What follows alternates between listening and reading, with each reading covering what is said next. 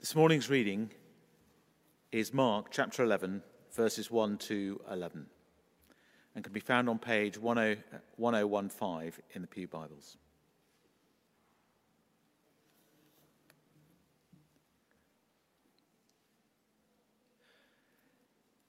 Jesus comes to Jerusalem as king. As they approached Jerusalem and came to Bethphage and Bethany at the Mount of Olives, Jesus sent two of his disciples, saying to them, Go to the village ahead of you, and just as you enter it, you will find a colt tied there, which no one has ever ridden. Untie it.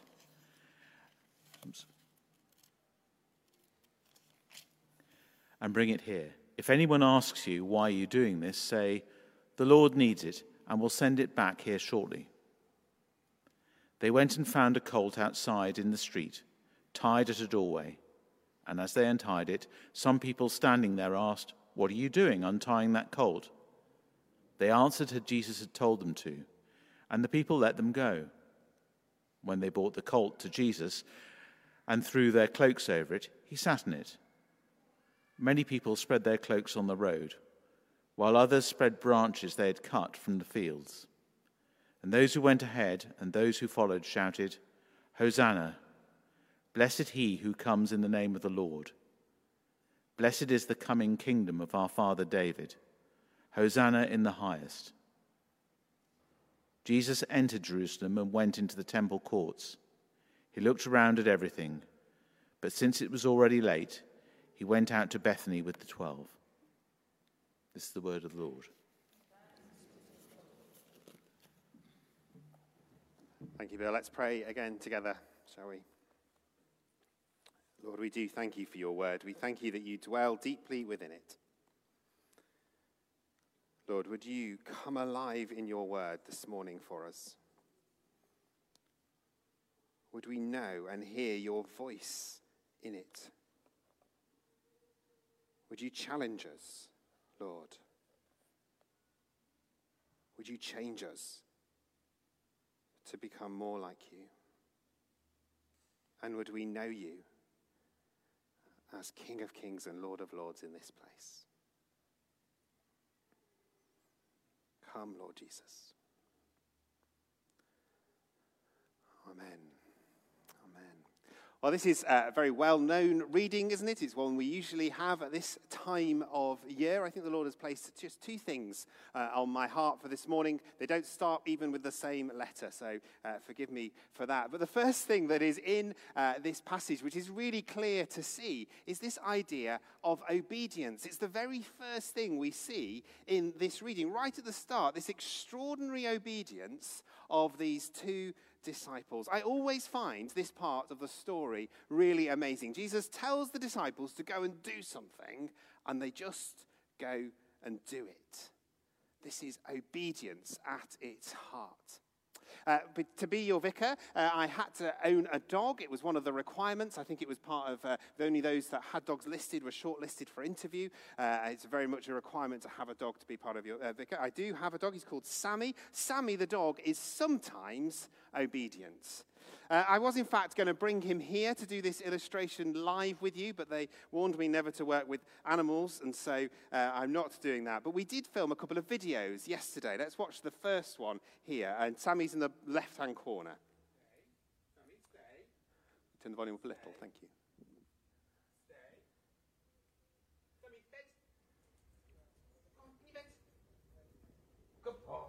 Look at that for obedience. There we go. Uh, I'm very proud of Sammy for that. I don't think it would have happened if it had been here. Thank you for the round of applause. It doesn't always happen, but it did on that occasion. What do we see him doing in that video? Well, he hears me telling him what it is he needs to do. He does it. He can see me for the most part. He keeps his attention on me. He knows what it is I'm asking him to do. Uh, now, uh, a little bit later, I got some friends to help me, uh, and we did this again. Let's, let's watch this. Could you just have the volume a little louder, Andrew? Thank you.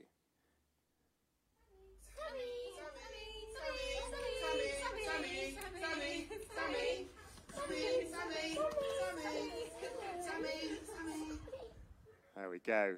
Now, in that video, there are lots of people wanting uh, Sammy's attention. He goes from uh, one to the other. He doesn't actually listen to me at all or come near me, and eventually settles on Davita, his favorite, uh, in that moment. There's almost, there's so much going on, he doesn't know who to listen to or what to do. Now, in our passage, the disciples have the advantage of knowing exactly what it is that Jesus is asking them to do. He is there with them, He is in the flesh with them. And perhaps for us, obedience looks easier for them, easier in that setting than it does for us. But Jesus is here. His Spirit is with us. We pray that every time we come to communion together. Do we believe it? Each and every week, we look at this book together and we study this book together. It tells us what He is telling us to do. Just in the last uh, three months or so, we've looked at what the markers of discipleship are, what it means to be a disciple of Jesus, of being with Jesus, of becoming more like Jesus, and of doing the things that Jesus did. The first of those is to be with Jesus. These disciples are able to obey him because they are with him, they know him. They don't allow themselves to get distracted by all that's going on around them. Sammy, in that video, that first video, obeys me because there isn't other distractions. There aren't other things on offer elsewhere for him. We need, as our first priority as followers of Jesus, to be with Jesus first and foremost. As I suspect, as we've thought this term about growing our faith, about growing our discipleship with Jesus, many of us have been challenged by the things that we've talked about. For some of us, it may have been that very first challenge to spend more time with Jesus in the quiet. But then we never found the space or the time that worked. Maybe it was the challenge to gather together in corporate prayer, as we do each month. But then something happened, or we got distracted, or we missed the time. Maybe we had a plan to read the Bible at 7 a.m. every morning, but then the alarm snooze button was more appealing. Maybe we decided to fast for a day, but the cake shop was a bit too appealing. Maybe we felt we should be giving if our finances, but then we got concerned by the rising costs around us. Maybe we got excited about being on a team and serving in some way, but then realized that really and truly we're not sure we have the time. Maybe we felt convicted to forgive or convicted to be peacemakers in society. But then bitterness and resentment slipped back in.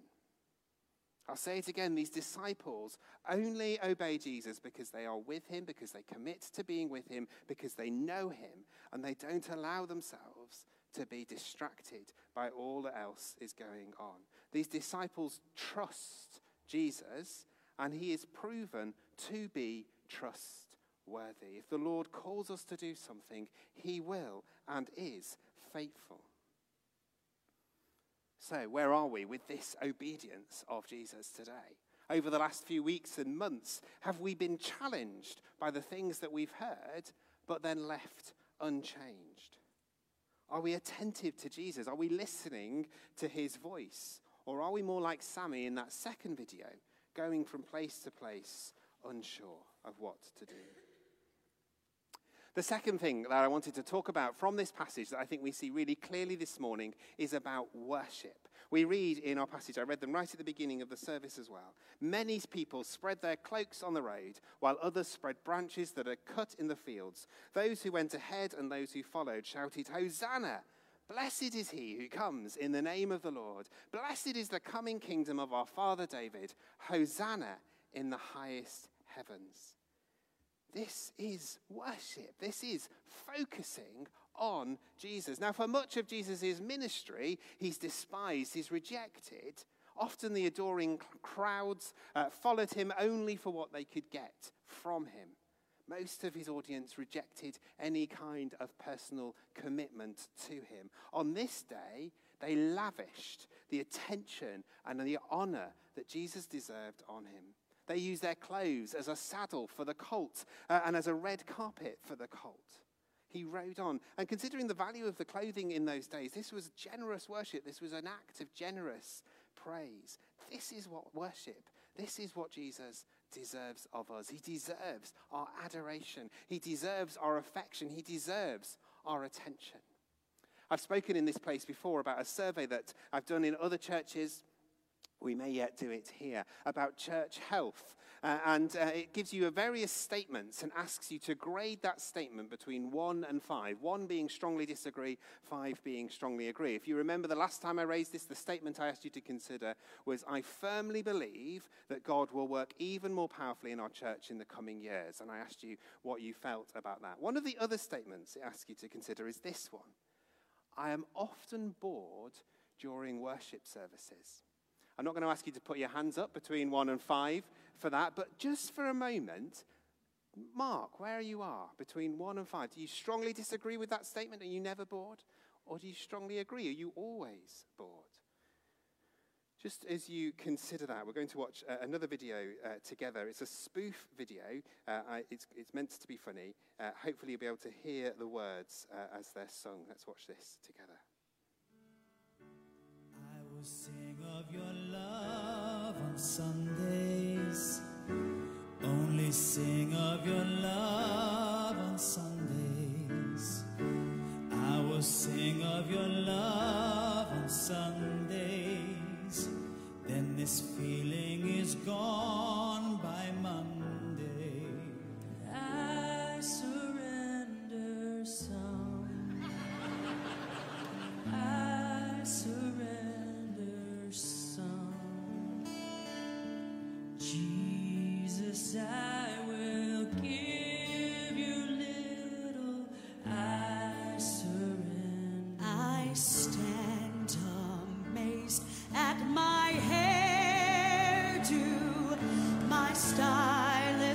Stylist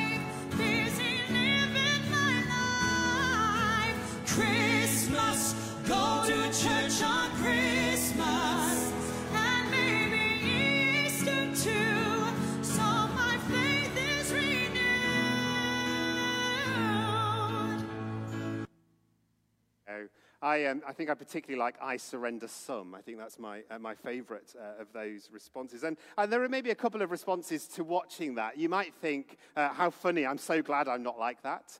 Uh, or, or you might think, oh dear, I know I'm something a bit like that. Uh, or you might be somewhere between the two. If we find ourselves bored on a Sunday service, in our Sunday worship, when we come to worship God, even outside of a Sunday, there may be all sorts of reasons why that is the case. It may be simple complacency. This is probably my biggest issue. Life just gets in the way sometimes. Back to Sammy, there's so many things going on to vie for our attention, to take for our attention, that sometimes Jesus doesn't get a look in. Maybe there's so much going on in our own lives, or maybe even in the world. It feels so hard to concentrate on Jesus. It feels hard to praise Him when there's so much going on and so much sadness in our lives or in the world. Some of us will remember we considered the letters to the churches in Revelation last year. Remember, the church in Ephesus was told, You have forgotten the love you had at first.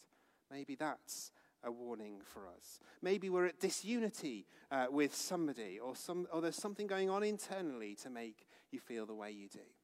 Maybe for some of you think it's my fault. I'm your vicar, uh, and uh, maybe there's more that I should be doing. And I'm sure there are more things that I can be doing, more that we, those of us who lead your services, lead the services, can be doing. But the principal responsibility to engage with God in worship is on us as his children, on us as his people.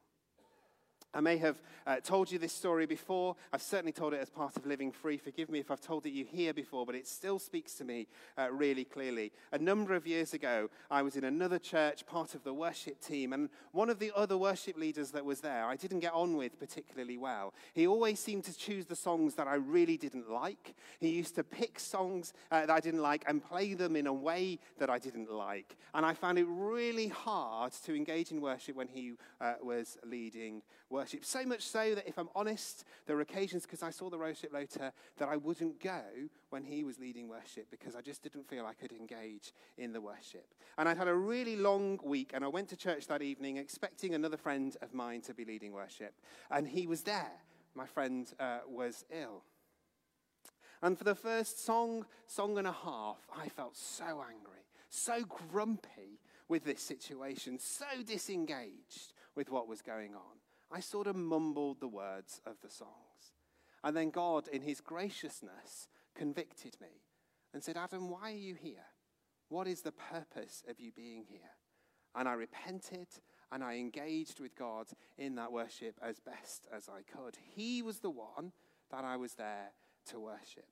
Now, what happened next, you need to understand, had never happened in the living memory of the church. As far as I'm aware, hasn't happened since. At the very end of the block of worship, someone at the front of the church shared outwardly a spoken word in a tongue, a foreign language. We see that in scripture. It happens in churches. It hadn't happened in this church before. He spoke a tongue out in, uh, in a foreign language. And as he did so, God spoke so clearly to me the translation of the words that he was saying. Again, we see that in scripture if I'd have remained in that place, in that place of grumpiness, in that place of disengagement, if I hadn't wor- repented and come before Jesus and engaged with him in worship, would I have heard him so clearly?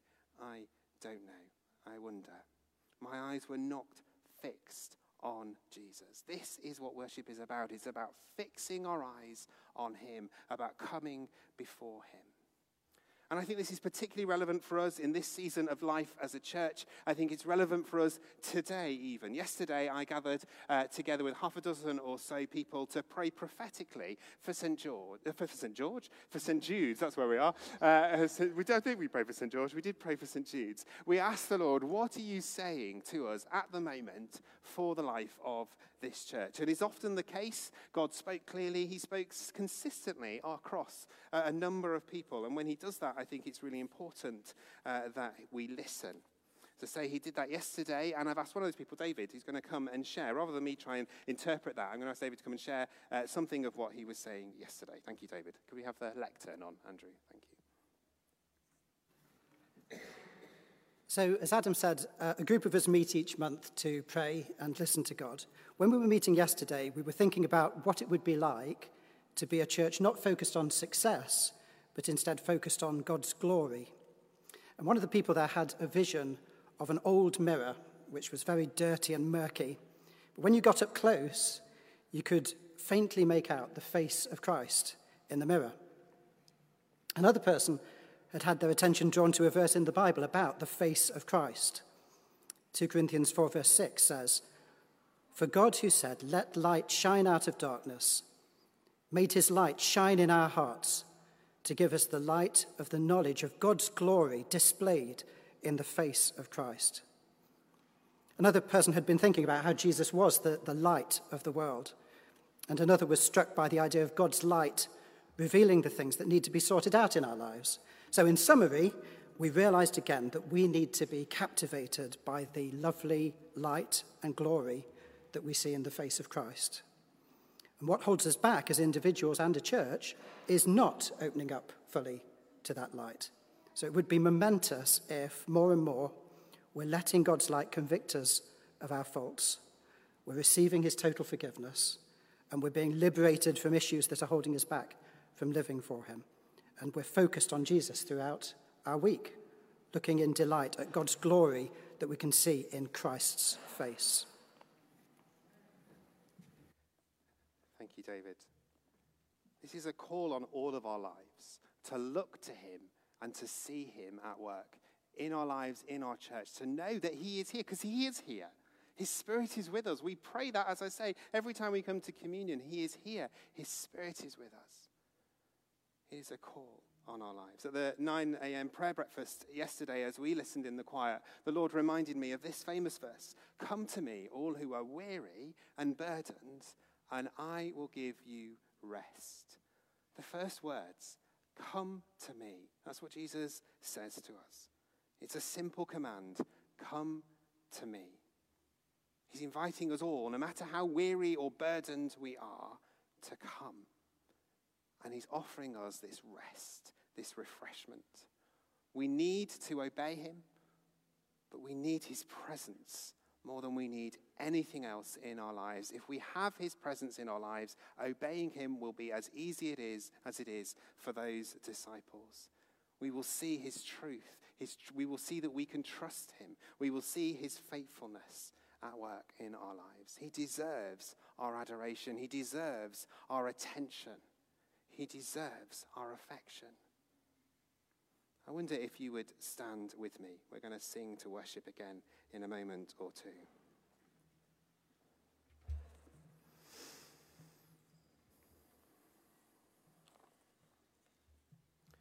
Let's first and foremost, once again, come before Jesus as King of Kings and Lord of Lords.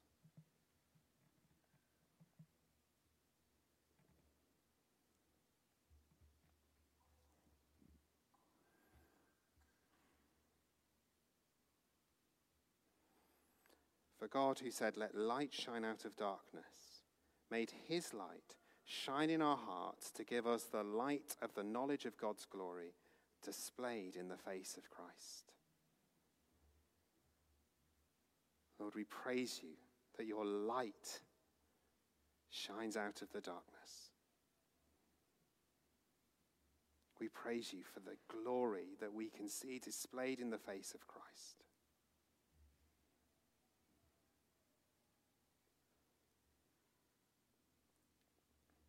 Lord, we come before you afresh and lift our eyes to you. We praise you that you are here. And we pray, come and meet with us and make us know your presence tangibly here.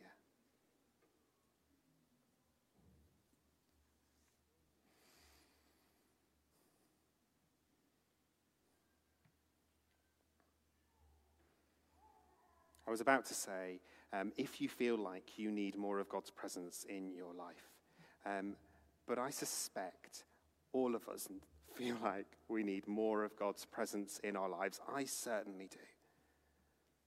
Lord, we need you. We're desperate for your presence with us.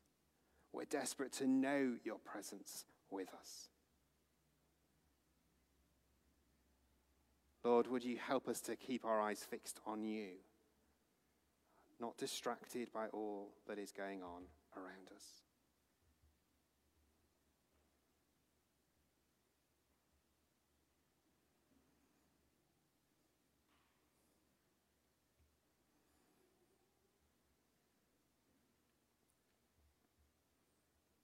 And Lord, we praise you for the obedience of your disciples. We praise you for the, the trust that they have in you to follow your commands. We thank you for the times that we've been challenged over the last weeks and months and years. And we're sorry for the times when we've forgotten that, when we've walked from this place unchanged. Lord, as we focus our attention on you, would you help us to grow more into your likeness? Would you help us to see you at work in us? Would you help us to, uh, to know your power at work in us?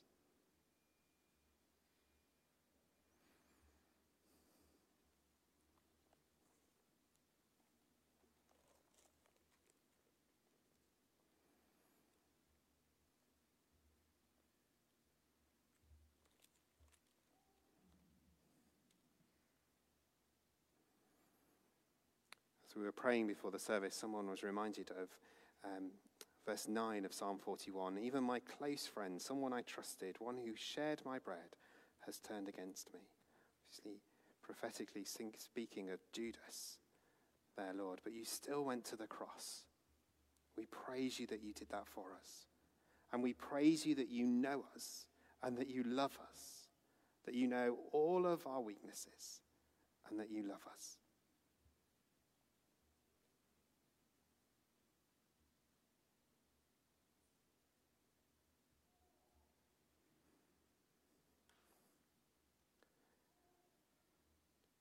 It may be uh, this morning that um, you've particularly noted that God has been challenging you, wanting you to draw near to Him afresh.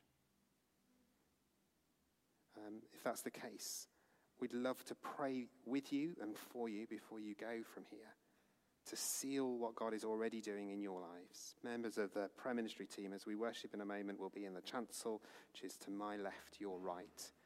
Go and pray with them, either during this next song or as we finish our service together.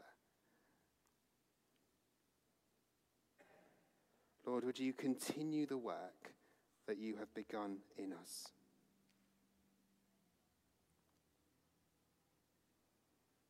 Would you remind us of that call, that simple call to come to you, all who are weary and burdened, and that promise of rest?